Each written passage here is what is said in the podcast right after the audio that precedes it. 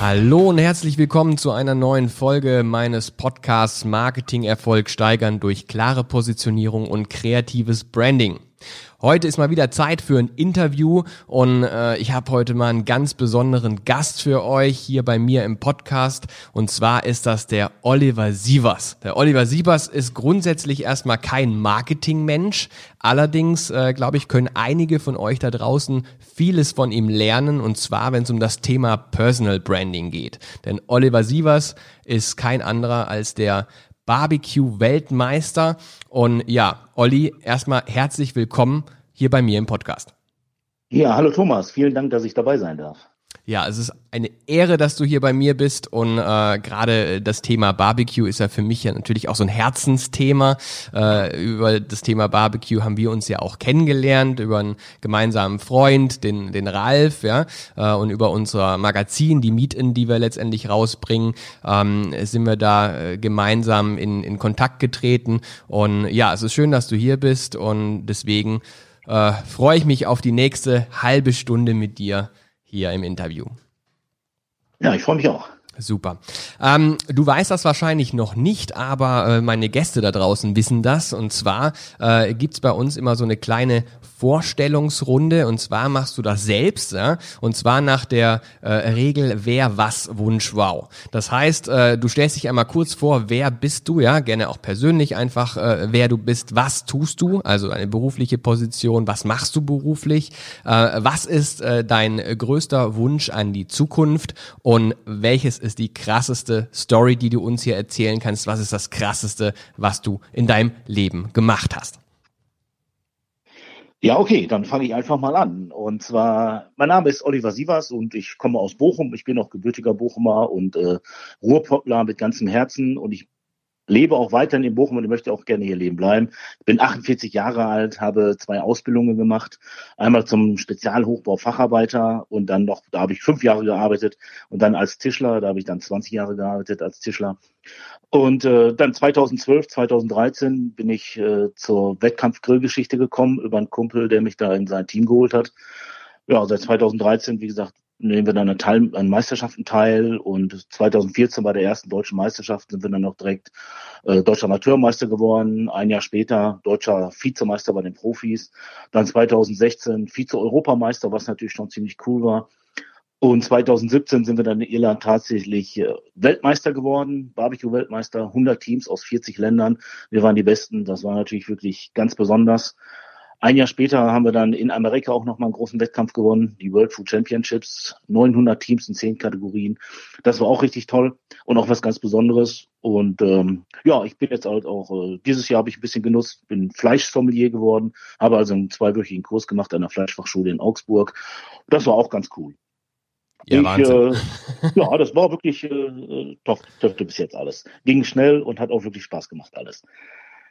Äh, ja, zu meiner beruflichen Tätigkeit. Ich äh, habe mich Anfang letzten Jahres selbstständig gemacht. Ich bin halt selbstständiger Grillmeister, Grillexperte, Berater für Firmen und halt auch Markengesicht. Also verschiedene Firmen nutzen tatsächlich mein Gesicht, um für ihre Sachen Werbung zu machen, was ich mir vor fünf Jahren oder vor zehn Jahren noch nicht vorstellen konnte. Aber tatsächlich bin ich so eine Art Model geworden für solche Geschichten.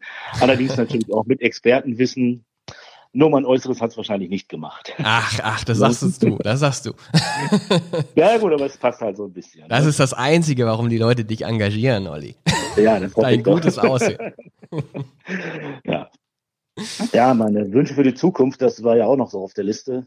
Äh, da ist natürlich erstmal die Corona-Geschichte, die muss weg. Also ich will wieder zu einem normalen Leben übergehen, übergehen äh, Leute treffen und sowas halt alles. Das ist halt super wichtig, weil Barbecue natürlich auch, was Barbecue ist jetzt mein Leben ist, ich sehe es ja gar nicht als Job an, eigentlich, sondern das ist ja eine, eine Geschichte, eine gesellschaftliche Geschichte, eine soziale Geschichte, wo man sich trifft, eine gute Zeit miteinander hat. Das ist ja eigentlich das Beste, was man haben kann. Äh, natürlich möchte ich in Zukunft wieder mehr reisen, mehr erleben. Ich möchte Roadtrips und Foodtrips machen, solche Geschichten, viele Events, viele Leute treffen das ist das, worauf ich richtig Lust habe und was ich hoffe, was im Laufe des Jahres wieder normal wird, was funktioniert. Und ich hoffe auch, dass ich die nächsten Jahre so situiert bin, dass ich äh, tatsächlich äh, mir das auch leisten kann, zeitlich wie geldlich. Im Moment sieht es ganz gut aus, aber da kann man halt nicht reisen. Aber ich hoffe, dass es weiterhin so bleibt. Das ist richtig. Mhm. Sehe ich ähnlich. Ja. Äh, ja, das krasseste, was ich mal erlebt habe. Da musste ich wirklich äh, jetzt ein paar Minuten überlegen. Das ist ja etwas, ich weiß gar nicht, was man da so sagen kann. Ja, alles. Die ganz schlimme Sachen kann man ja hier gar nicht erzählen. Ja, hier kann man alles erzählen. Du weißt ja gar nicht, was hier schon alles äh, erzählt wurde. Aber also hier etwas, kann man alles erzählen. Aber etwas, was mich äh, wirklich bewegt hat und auch nachhaltig äh, beeinflusst hat, war, als ich vor ein paar Jahren mal in Irland war. Äh, da konnte ich mir so eine Rinderzucht angucken und äh, das war sehr interessant die, wie die Tiere da so auf äh, Weide rumrennen und grasen und eigentlich ein cooles Leben haben so. Und dann war ich aber auch im Schlachthof, habe mir dann halt angeguckt, wie die Tiere geschlachtet werden. Und wenn man so einen Schlachthof besucht, dann ist das so, dass man von der sauberen Ecke, also von der sauberen Abteilung in die schmutzige Abteilung geht. Man okay. sieht also zuerst, wie die ganzen Sachen verpackt werden. Und das ist, ist natürlich erstmal ziemlich cool äh, und auch beeindruckend, wie sauber und ordentlich da so gearbeitet wird. Hinten kommen die fertigen Pakete raus mit Burger Patties oder Gulaschfleisch. War so schon ganz gut. Und dann geht man so nach und nach durch die Feinzerlegung, durch die Grobzerlegung. Ja, und dann hinterher landet man dann da, wo den toten Tieren quasi die Haut abgezogen wird und die Innereien rausgenommen wird, was auch schon vom Geruch nicht mehr so ganz ordentlich ist und mhm. äh, überall Blut und äh, und da kann man sich schon vorstellen, wie dann der nächste Schritt aussieht, der dann nochmal quasi eine Tür weiter war, wo dann die Tiere reinkommen äh, und dann quasi getötet werden. Und wenn man dann so, ein, so, so eine Kuh, die so ein paar hundert Kilo wiegt und die man eigentlich vorher noch auf der Wiese gesehen hat, vor einem zappelt äh, nach dem Bolzenschuss und dann umfällt, das fand ich schon sehr beeindruckend. Und äh, ich muss auch sagen, dass ich mir eigentlich wünsche, dass viele Leute sich mal bewusst machen, dass Fleisch nicht im Supermarkt oder auf Bäumen wächst, sondern tatsächlich von toten Tieren stammt. Und die Tiere müssen halt dafür getötet werden. Äh, und wer das mal miterlebt hat, der hat sicherlich ein anderes Verhältnis auch zum Fleisch und denkt sich, einfach mal so im Supermarkt Billigfleisch kaufen, geht eigentlich nicht mehr. Mhm. Das hat mich wirklich nachhaltig beeinflusst äh, und auch sehr beeindruckt, weil man das ja nicht mehr kennt als Stadtkind ist man das ja nicht gewohnt, äh, dass Tiere vor einem getötet werden. So, die, auf dem Land, die Bauernhöfe, da war das früher ja noch üblich, dass man Schwein geschlachtet hat und die, alle Leute dabei waren. Aber ich kannte das aus meiner Jugend nicht und habe das da wirklich zum ersten Mal bewusst so miterlebt. Und das fand ich wirklich krass, also wirklich krass. Ja, definitiv. Das äh, hört sich auch mega krass an. Also ich selber habe es auch noch nicht äh, noch nicht äh, gesehen. Ne? Also ich bin äh, zwar auch schon äh, zwar durch ein durch ein Schlachthaus äh, gelaufen, äh, allerdings nur durch den sauberen Part, wie du es gerade ja, ja. erzählt hast, nicht durch den schmutzigen Part. Ähm, äh, ich sag mal so, ich, es gibt natürlich immer mehr Vegetarier, die aufgrund äh, genau äh, dieser dieser Geschichten irgendwie Vegetarier werden. Du selbst bist aber nicht Vegetarier. Ähm, Nein, ich ich bin natürlich kein Vegetarier. Ähm, aber letztendlich, die Message, äh, wenn ich es richtig verstanden habe, ist letztendlich, Leute, äh, esst lieber ein bisschen weniger Fleisch und dafür aber ordentliches Fleisch und nicht das, was irgendwie äh, bei Aldi für 2,99 das Kilo verkauft wird. Ja, genau so sehe ich das. Also wenn die Tiere ein vernünftiges Leben hatten, ich meine, wir züchten die Tiere ja nur, damit wir sie essen. Das ist ja mir auch bewusst. Ähm, aber wenn die Tiere, wenn man denen halt ein ordentliches Leben gibt und äh, vernünftig mit denen umgeht und vernünftig schlachtet, dann hat man hinterher ein gutes Produkt. Und wie gesagt, ich bin dafür absolut äh, weniger Fleisch essen, dafür bewusster Fleisch essen, sinnvoll äh, den Sonntagsbraten vielleicht mal wieder aufleben lassen und nicht einfach jeden Tag sinnlos Fleisch in sich reinstopfen, nur weil man denkt, es gehört irgendwie dazu. Bewusst, bewusst damit umgehen, dann ist allen gedient auch ja. den Tieren. Ja, so sieht's aus. Ne? Man muss ja nicht immer gleich ins Extrem verfallen, sondern ja, äh, einfach ein bisschen äh, bewusster und achtsamer einfach auch mit diesem Thema umgehen. Bin ich vollkommen äh, bei dir. Ähm, jetzt ist es ja so, dass du nicht immer der äh, super Fleisch-Professional äh, warst, ne? sondern letztendlich hast du ja angefangen irgendwie so als Hobbykoch. Ähm, wenn man wenn man ein bisschen recherchiert über dich, äh, wird äh, wird auch oft der Begriff schön Wettergriller äh, benutzt. Ja? Ähm, wie wird man jetzt davon zum Barbecue-Weltmeister? Also wie kommt man wirklich äh, als Schönwettergriller jetzt äh, irgendwie äh, zu dem Titel Barbecue-Weltmeister? Und äh, vor allem, wie fühlt sich das für dich an?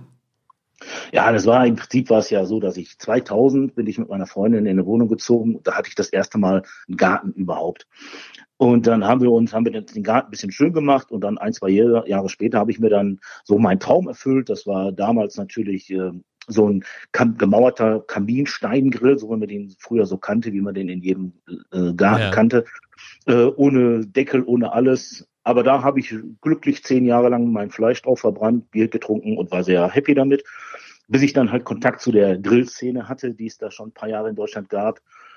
Äh, über das Online-Forum Grillsportverein war es, glaube ich, und über meinen Bruder, der mich da ein bisschen angeführt hat. Und äh, dann habe ich halt einen coolen Grill bekommen, wusste erst auch gar nicht, wie ich damit umzugehen hatte, habe da drauf alles verbrannt, weil ich den viel zu heiß gemacht habe und den Deckel einfach zur Seite gelegt habe, weil ich ja dachte, es regnet gar nicht. Aber hatte halt einfach keine Ahnung. Und dann habe ich mich so ein bisschen informiert und ein bisschen geguckt und bei anderen Leuten abgeguckt. Und äh, auf jeden Fall ging es dann relativ schnell dass ich ganz ordentliche Sachen drauf gezaubert habe äh, für Feste, für Feiern. Wenn Leute kommen sind, denen hat das gut geschmeckt. Ja, und 2012, Ende 2012 hat mich dann ein Kumpel gefragt, der Thorsten bei uns aus dem Team, und äh, ob ich nicht mit in einem Grillteam sein möchte. Und da weiß ich noch, da habe ich gesagt, also nach dem dritten Aufruf auch erst, weil ich dachte, ich habe auf so ein Zeugs eigentlich gar keine Lust, ich will zu Hause im mhm. Garten grillen, Bier trinken und immer happy sein. Aber dann hat er gesagt, ja, komm mir mit bei. Und dann sage ich, ja, wenn es nicht zu viel Zeit kostet, dann komme ich mal mit. Im Endeffekt ist natürlich jetzt so, bin ich so gelandet, dass ich keinen Tag mehr ohne Barbecue habe. Aber es hat sich gelohnt. Wir haben 2013, wie gesagt, die ersten Wettkämpfe gemacht. 2014 Deutscher Meister der Amateure. Es ging immer weiter nach oben es hat wirklich viel Spaß gemacht und es war dann auch im Endeffekt so ein bisschen Wettkampffieber dabei. Also mhm. ich habe mich da selbst ein bisschen reingesteigert. Ich wollte diese Wettkämpfe machen, das hat mir super viel Spaß gemacht oder Wettbewerbe oder Meisterschaften. Wettkampf hört sich immer ein bisschen hart ja. an. Wir kämpfen da ja gar nicht miteinander, sondern grillen um die Wette.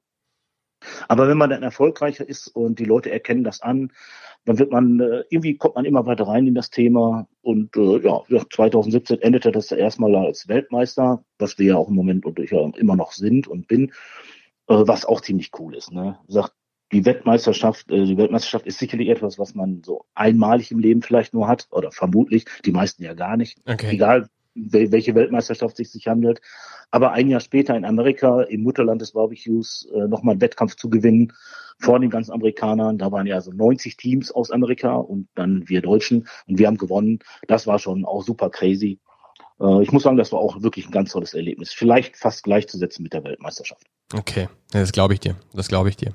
Ähm, jetzt ist es ja so, dass sich danach äh, einiges für dich verändert hat. Ne? Also gerade wenn man so ein bisschen, äh, oder was heißt ein bisschen, wenn man äh, Fame bekommt, wenn man Berühmtheit bekommt, äh, egal in welcher, äh, in welcher Branche oder in welchem Bereich das ist, ähm, dann äh, kostet das natürlich auch eine gewisse Zeit, die man da investiert äh, und man muss mit Sicherheit in einer oder anderen Punkt auch aufgeben.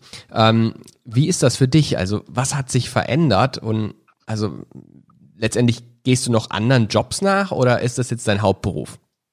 Ja, als ich äh, also kurz bevor wir Weltmeister geworden sind, war ich ja noch ganz normal als Tischler im Schauspiel aus Bochum beschäftigt. Und da lief natürlich alles erstmal nebenher. Man hat äh, seine freien Tage, seine Wochenende dafür verbraucht und hinterher war es dann auch so, dass ich dann meinen kompletten Urlaub für die Barbecue-Klamotten genommen habe, also für die Reisen nach USA mhm. oder für die Wettkämpfe, für Vorbereitungen dann, das war dann so extrem, dass ich teilweise schon zwei oder drei Wochen unbezahlten Urlaub im Jahr genommen habe. Ja. Also wirklich alles investiert hat, was irgendwie ging, nebenbei noch meinen normalen Job gemacht habe. Viel Geld ist da auch noch nicht bei rumgekommen. Also man hat da noch nicht viel verdient oder äh, man musste eher noch bezahlen, um die ganzen Reisen oder so überhaupt äh, möglich zu machen. Ja. Denn wir waren teilweise fünf Wochen in Amerika. Das kostet natürlich mit ein paar Leuten zigtausend Euro. Klar. Irgendwo müssen die herkommen. Und es gab halt keinen, der uns das gegeben hat. Ja. Mhm.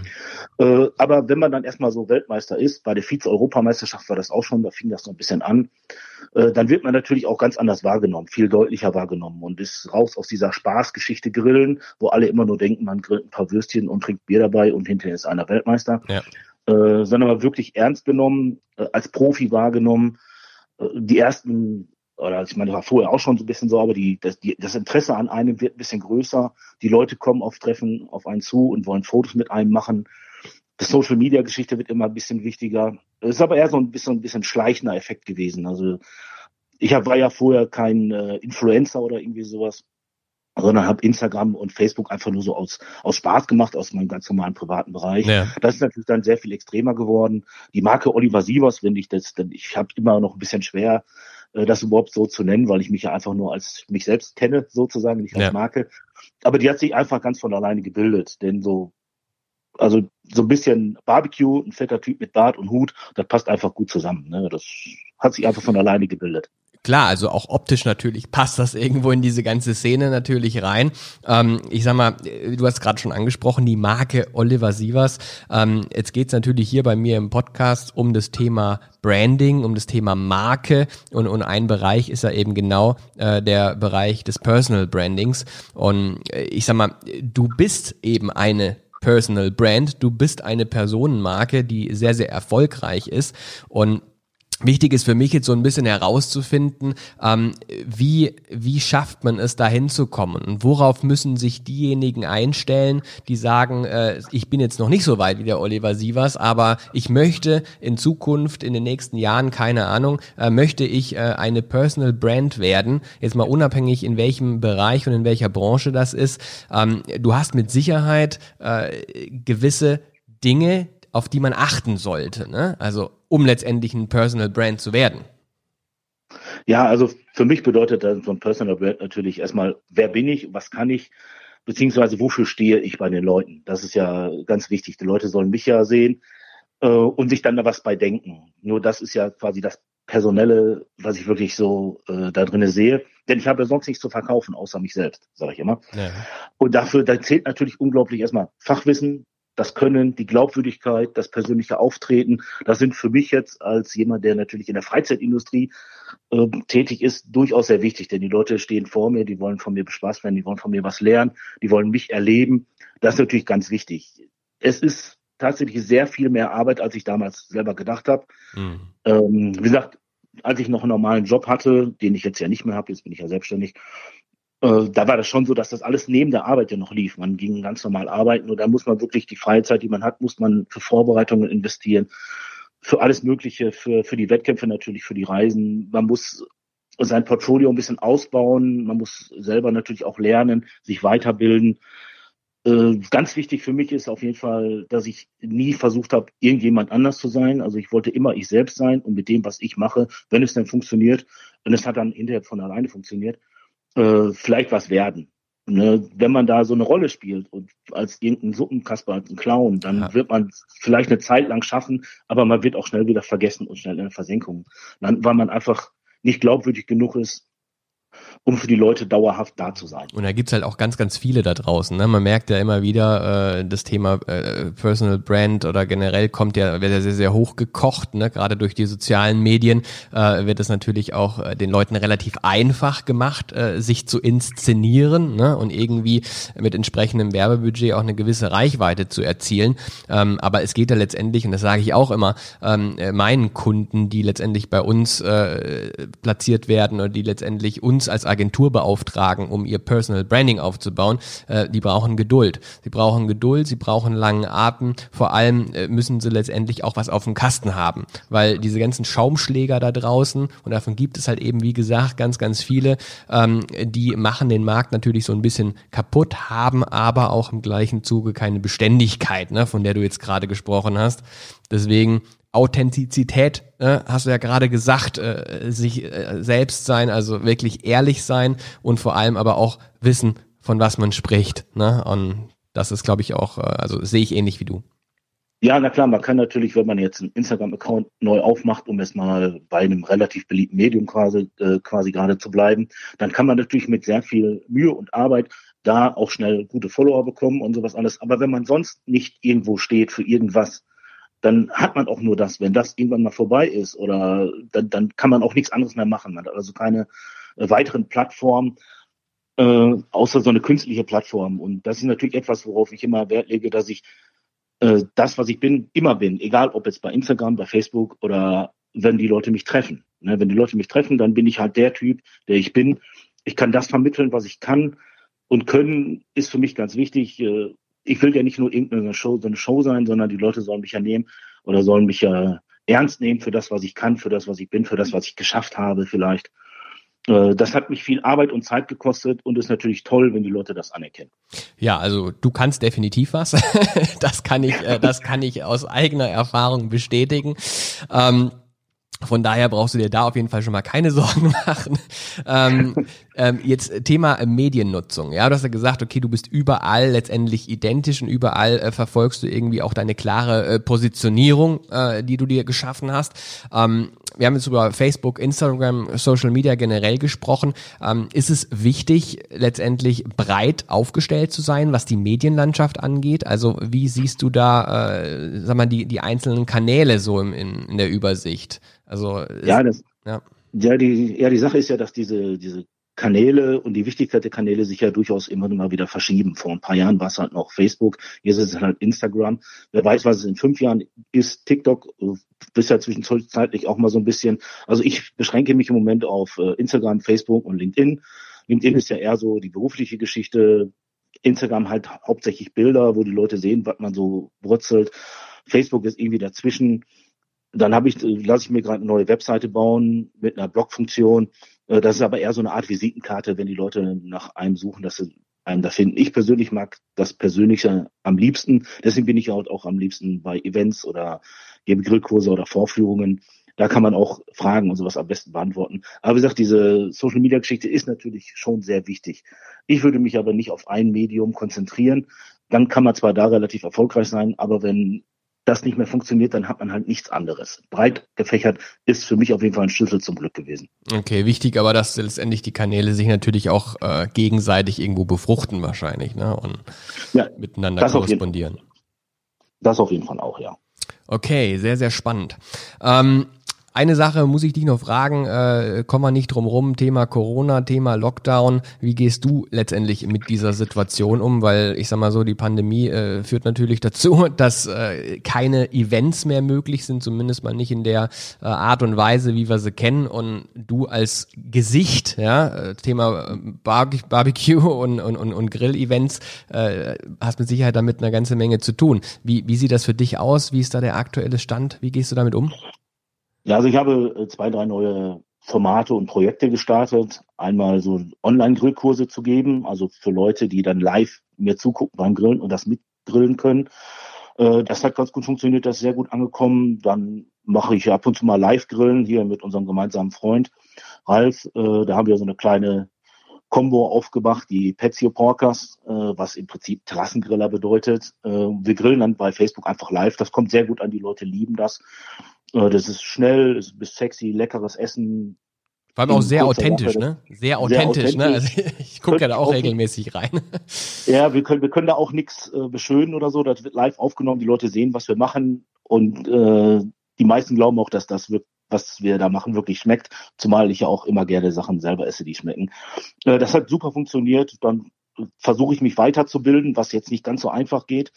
Ähm, aber wie gesagt, ich habe einen Fleischsommelier-Kurs gemacht, ähm, habe mich da weitergebildet. Ich wollte eigentlich noch äh, mein Englisch ein bisschen ausbauen und solche Sachen und andere Kurse besuchen. Das findet jetzt leider halt nicht so statt, wie ich mir das vorgestellt habe. Aber zum Beispiel ein Jagdschein steht bei mir noch auf der Liste. Einfach nicht, weil ich unbedingt Spaß dran habe, Tiere zu töten, also oder zu erschießen, aber ich mich interessiert das Wissen, das umfangreiche Flora-Fauna-Wissen, um einfach noch besser meine Sachen darstellen zu können, einfach noch mehr Wissen zu haben, um noch äh, das, was ich mache, noch besser und fundierter auch hinzubekommen. Ich glaube, es geht ja vor allem auch so ein bisschen um Neugierde, ne? Also äh, ich sag mal so, man braucht eine gewisse Kreativität, um äh, letztendlich sich selbst eben, du als Personal Brand, sich auch zu vermarkten und zu inszenieren. Äh, und Neugierde ist da, glaube ich, ein, ein ganz, ganz guter Berater, äh, wenn es darum geht, kreativ zu sein. Ja, das auf jeden Fall. Also neugierig bleiben ist bei mir äh, ganz wichtig vorne auf der Liste. Äh, wenn man, wenn man satt ist, wenn man sich nicht weiter interessiert, wenn man immer nur bei dem bleibt, was man schon kann, dann wird man auch nur das sein, was man schon ist, die sich nicht weiterentwickeln. Äh, also sagt, wenn ihr einen Tipp braucht, geht raus, informiert euch, guckt, was andere machen, das ist immer ganz wichtig. Äh, man ist nicht der Einzige, der irgendwas Gutes kann, man kann sich von jedem was abgucken und wenn es nur ist, dass ich weiß, wie ich was nicht mache. Ja, aber das ist auf jeden Fall ganz wichtig. Ja, tipptopp. Ja, Olli, erstmal vielen Dank äh, dafür. Ähm, ich hätte gern nochmal so ein bisschen Revue passiert, zusammengefasst äh, an unsere Hörer da draußen. Welches sind nochmal die drei wichtigsten Tipps, die du jetzt unseren Hörer bezogen auf ein erfolgreiches Personal Branding geben kannst? Ja, also ich würde auf jeden Fall sagen, man muss sich selbst treu bleiben und äh, man darf sich auf gar keinen Fall verstellen, weil die Leute merken das sofort wenn man äh, in der heutigen Zeit Social Media, wenn man da nicht das, was man macht, gerne macht, das merken die Leute relativ fix und dann bleiben sie einem auch nicht treu und das ist ja auch richtig so. Dann natürlich weiterbilden muss man sich auf jeden Fall. Äh, das, das sorgt dafür, dass man selber sich selber stärkt und damit auf jeden Fall auch seine Marke stärkt. Und äh, man muss neugierig bleiben und Neues kennenlernen. Wie gesagt, man kann sich treu bleiben und sich trotzdem verändern durch neues Wissen, durch neue Informationen, durch neue Erfahrungen. Das ist ganz wichtig. Sich nicht verstellen, einfach so sein, wie man ist. Und wenn es keinen Spaß macht oder wenn es keinen Spaß mehr macht, dann würde ich aufhören und was anderes machen. Ja, Spaß muss man generell haben, weil ich glaube, es war mal, ich weiß Shakespeare, ich weiß es nicht mehr, der hat gesagt, äh, Spaß oder Lust verkürzt den Weg. Ja, also von, ja, ja, von, von, daher äh, sollte äh, alles, was man tut, irgendwo auch Spaß machen. Ja, Olli, vielen Dank äh, dafür. Ähm, es gibt bei uns ja immer noch äh, zum Schluss äh, die fünf obligatorischen Fragen, äh, die ich jedem Podcast-Gast stelle. Äh, von daher kommst okay. du da auch nicht drum rum. ähm, einfach ganz spontan beantworten, Meer oder Berge? Äh, Meer auf jeden Fall. Da würde ich auch am liebsten wohnen. Ja, wo denn genau? Oh, eine griechische Insel würde mir schon gut gefallen. Ich komme mit. Wein oder Bier? Ja, definitiv Bier. Ich bin Ruhrpottler. Da, wir haben hier in Bochum eine ganz tolle Brauerei. Bier ist für mich natürlich wie Buttermilch. Okay, wie heißt denn die Brauerei? Das ist die Fiege-Brauerei. Fiege-Brauerei, aus dem Pott. Ja. Ja, aus dem Pott. aus Bochum. Aus Bochum. Gibt es irgendeine Sache, mit der du dich so richtig gut auskennen würdest? Also, die du nicht kannst, ja, aber also, gerne richtig können würdest? ja, also ich muss ja äh, zugeben, ich habe ja, ich bin ja vielseitig interessiert und habe tatsächlich so in meinem Leben schon, ich glaube, acht Tanzkurse gemacht. Okay. Leider ist das Einzige, was ich nicht kann, tanzen. Äh, oder was ich wirklich überhaupt nicht kann, ist tanzen. Und äh, wenn ich mir, wenn ich mit Fingerzwitschen äh, klicken könnte und ich könnte irgendwas ganz besonders gut, dann wäre es sicherlich tanzen. Okay. Ne? Tanzen finde ich toll, das ist eine tolle Bewegung und äh, die Frauen stehen ja auch auf sowas, aber ich kann das wirklich absolut gar nicht. Ja, man kann ja auch nicht alles können. Ne? aber interessant, dass das das ist, was du hier als Antwort gibst. Wir haben schon tausend Sachen gehört, aber tanzen hatte ich jetzt noch nie. Äh, von daher super. Dein größtes Vorbild? Ah, mein größtes Vorbild ist, glaube ich, Arnold Schwarzenegger. Was der aus seinem Leben gemacht hat, wo der herkommt, was er dafür erreicht hat und alles mit seiner, mit seinem Willen, mit seiner Stärke, das beeindruckt mich absolut immer noch. Vor allem, wie man es vom Schauspieler dann zum, äh, zum Politiker Governor, schafft, ja, zum genau. Governor schafft. Ne? Das ist natürlich äh, definitiv ja, das ist besonders, wirklich, wirklich sehr beeindruckend. Auf jeden Fall. Zu einer Zeit, als es Social Media noch nicht so gab wie heute. Ne? Ich meine, das es da doch gar nicht. Genau. Ja, heute ist alles ein bisschen anders. Andere Politiker, die wir kennen in den USA, schaffen das ja über Social Media ganz gut. Ne? Ja, genau. Die machen bald ihre eigenen Netze auf. Das ist, das ist richtig. Jod, äh, letzte Frage, Olli. Der Schlüssel zum Glücklichsein. Ja, der Schlüssel zum Glücklichsein, pff, ah, ist natürlich auch eine schwere Frage. Aber ich denke, die innere Zufriedenheit ist da ganz wichtig. Also ich will leben, ich will lieben. Man muss bescheiden bleiben dabei. Mach das, was du gerne machst, und dann fühlt sich auch nicht wie Arbeit an, sag ich immer. Wunderbar. Ich hätte es nicht besser ausdrücken können. Äh, lieber Oliver, ähm, vielen, vielen Dank, dass du hier bei mir im Interview warst. Ähm, ich denke mal, wenn meine Hörer irgendwie Fragen haben, können sie dich erreichen. Ähm, wenn irgendjemand äh, auf dich aufmerksam geworden ist hier und dich zu irgendeinem Event buchen möchte, äh, dann kann er das mit Sicherheit auch. Ähm, wo findet man dich, wenn man dich sucht? Ja. Ja, also man findet mich natürlich relativ leicht, wenn man einfach meinen Namen bei Google eingibt oder was auch immer für eine Suchmaschine. Ähm, man äh, kann mich einfach über, sagt, übers Netz, über Facebook, Instagram einfach anschreiben, ich habe natürlich gesagt, jetzt im Moment äh, ist meine, Inter äh, meine Internetseite im Umbruch, deswegen ist sie jetzt gerade nicht zur Verfügung, aber einfach, man findet mich ganz einfach, einfach anschreiben, geht immer. Perfekt. Ja, dann, liebe Hörer da draußen, ähm, ich hoffe, es hat euch Spaß gemacht äh, bei dieser Folge mit dem Oliver Sievers, unserem Barbecue-Weltmeister, der hier über das Thema Personal Branding mit uns gesprochen hat. Und ja, ich wünsche euch auf jeden Fall ein schönes Wochenende da draußen. Wenn ihr Fragen habt rund ums Thema Personal Branding könnt ihr mich natürlich jederzeit auch ansprechen. Unter info at neueform.net findet ihr entsprechende, äh, könnt ihr entsprechende äh, Infos anfragen oder ihr geht auf die Internetseite www.neueform.net und findet dazu extremst viele Informationen. Also, bis dahin, bis zum nächsten Mal, abonniert meinen Kanal und wir sehen uns ein schönes Wochenende. Ciao, euer Tommy.